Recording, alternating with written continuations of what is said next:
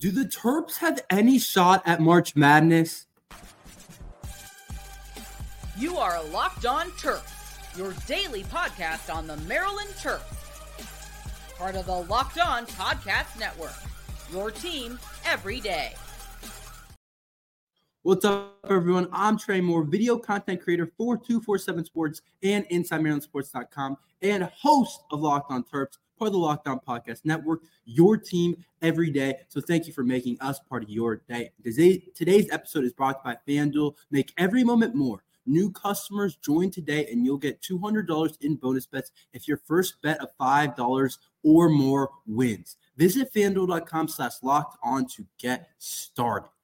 The Terps have a shot at March Madness, but I doubt it will happen overall. I think we have dug ourselves too deep into this March Madness conversation. I know that there's like some tentative talks about it, and I've seen a lot of different people and a lot of different articles coming out about Maryland making March Madness. So I want to come on here and give my opinion. I think there's like a very, very, very slim shot. We definitely have to get a little bit lucky and have some things go our way. And I kind of doubt that we make the tournament overall. I mean, that's kind of where we are at our season. But I think people, Maryland fans, want to know do we have any shot at it? I think there is a slight shot, but I think things that we have done, losses that we have had earlier on in the season, really have hurt us overall. If you look back, the losses early, I think, are going to come back to haunt us really bad. I'm talking about the two losses, the worst losses of the year to UAB and the loss to Davidson. Those two losses are going to kill the Terps. If we had won those two games, I think we look at our resume completely different. Our record looks a lot different. I think right now we're we're pretty in the thick of things. We might be in the outside looking in, but we definitely have a pretty solid shot at making a push to the tournament. And that's why early season, early on, is so important. And you think that you can drop a game early on, and sometimes you can, but you have to have a win or two to make up for that. But those losses against UAB and Davidson, it's really hard to lose those games two games in a row and still make the tournament.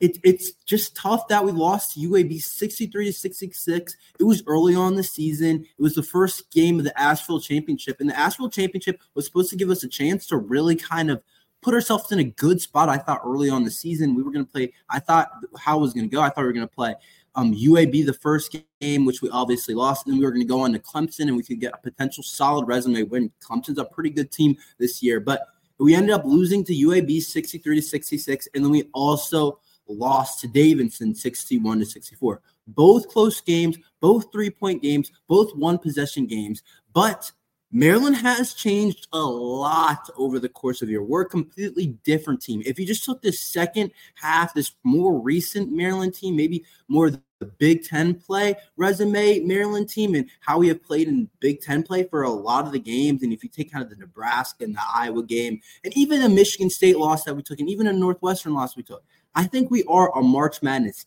caliber type of team on paper. I think we have that type of talent. But at the end of the day, March isn't about talent. It's not about talent at all.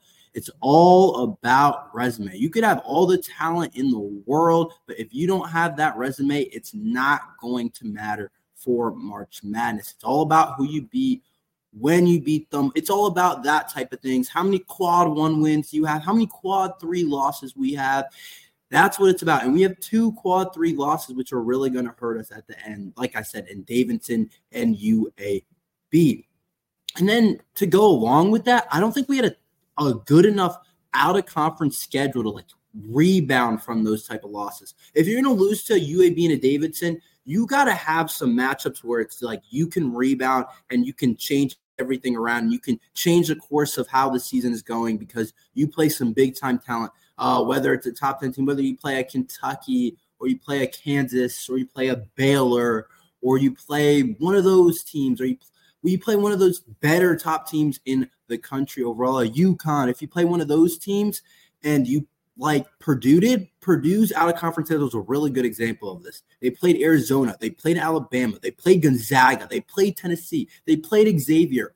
And obviously, we probably didn't want to schedule something like that because we were still really figuring ourselves out. And if we would have played that schedule, it could have legitimately been 0 and 5 um, out of conference.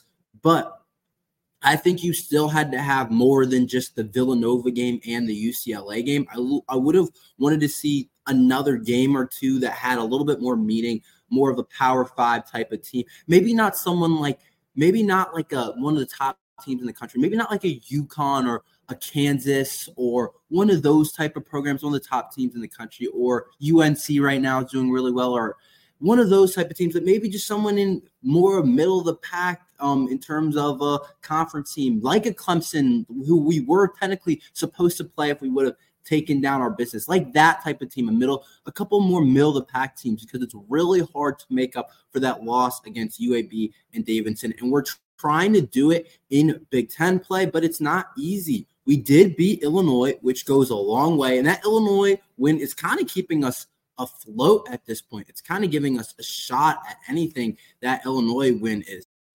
Because if we didn't win that game, I don't even know if there would be a point of talking about anything. And so I'm looking at that Illinois win. It's really keeping us afloat. I, I think right now we're sinking right now. We won't be able to swim without the Illinois win. I don't think we have much of an argument at all. But that big time Illinois win that we had on the road at their place, it's keeping us afloat. It's letting us breathe a little bit. We're running out of breath quickly, but that Illinois win gave us a couple more seconds to uh, a couple seconds to breathe a little bit. But if you look at it, that's not going to be good enough. Just beating that Illinois team, we're going to need some other big time wins. Maryland currently is five and five in the Big Ten, middle of the pack, which isn't bad at all. If we beat UAB and Davidson, and maybe the Villanova game is closer overall then you're looking at that and you're saying, we're in a good spot. We're in a good spot out of conference. And we we went undefeated out of conference besides um the besides the Villanova game. And then you're also looking at it, we're pretty solid in the Big Ten. Five and five in the Big Ten isn't isn't that isn't bad at all. You can make the tournament with five and five in the Big Ten with about a 500 record in the Big Ten, but we don't have a good enough resume out of conference. And that goes back to my point that I kind of wish we play maybe a team or two that was real that was a little bit better than what we played maybe like a SEC opponent middle of the pack SEC or middle of the pack Big East. But at the same time the team that we were then was not very good. We have changed a lot. So it's hard to say like I rather played a better out of conference schedule because we also took bad losses to UAB and Davidson for a reason and a terrible loss to Villanova as well, where we only had like 15 points in the first half. So you look at it and you can't really have it both ways. And you kind of have to move on and say, what can we do now to make it so that we have a shot at things?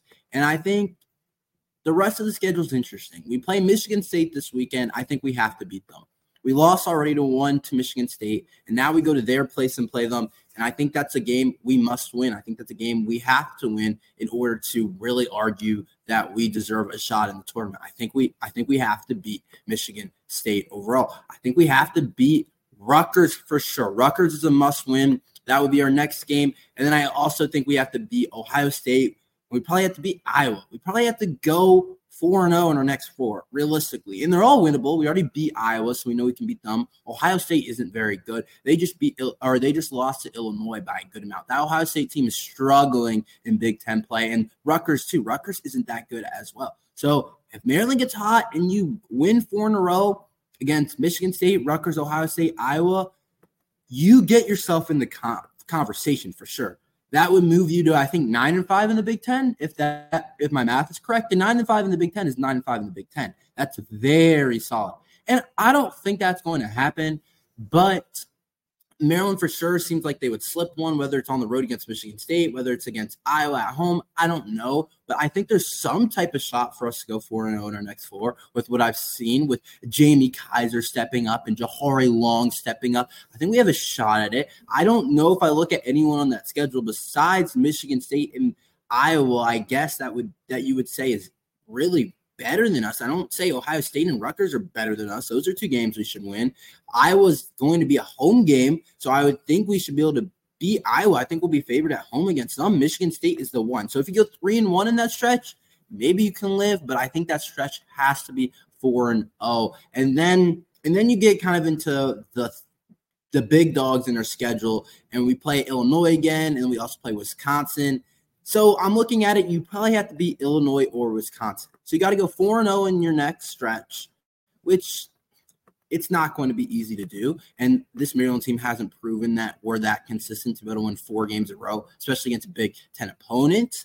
But maybe we can beat Illinois again. Maybe we can beat Wisconsin. I think you have to win one of those. If you beat Wisconsin and then you also win those four in a row, and then you go and beat Penn State in Indiana, probably I think you're in a good spot. And that's a lot. That's wishful thinking for sure. And that's what goes back to my point that I doubt that we have really any shot. And then, of course, the Big Ten tournament. Who knows what can go on there? You never know. Maybe we could win the tournament. Obviously, that doesn't really happen very much, but you don't know what can happen overall. There's there's chances, there's games still left for us to play. There's a lot of quad two opponents that we play. There's a lot of solid chances to build this resume, but I think you gotta win your next four against Rutgers, Ohio State, Iowa, Michigan State, and then you have to split Wisconsin and Illinois. Can't go 0 2 there. And you probably have to beat Penn State and Indiana.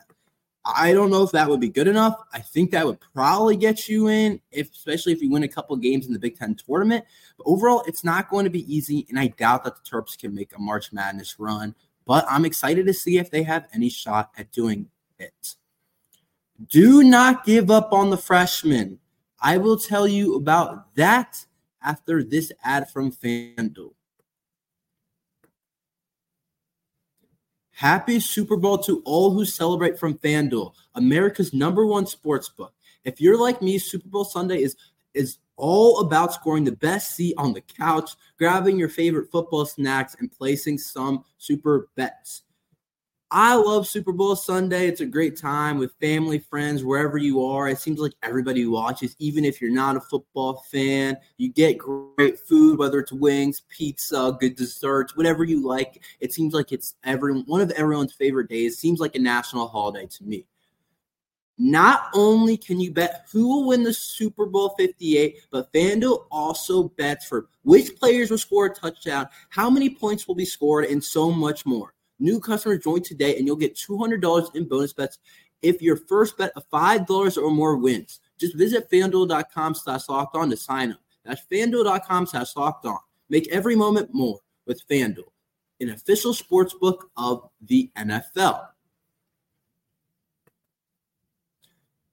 Do not underestimate these Maryland freshmen and don't give up on them. I've read many things on Twitter. Honestly, I like to be honest that have been pretty pretty low on the Maryland basketball freshmen. I've said some things that I've said like I probably have said things that aren't particularly good about them because they came in as really highly rated guys. Kaiser, DeShawn Harris Smith, and of course Jahnathan Lamothe. Also, Jahnathan Lamothe doesn't play as much.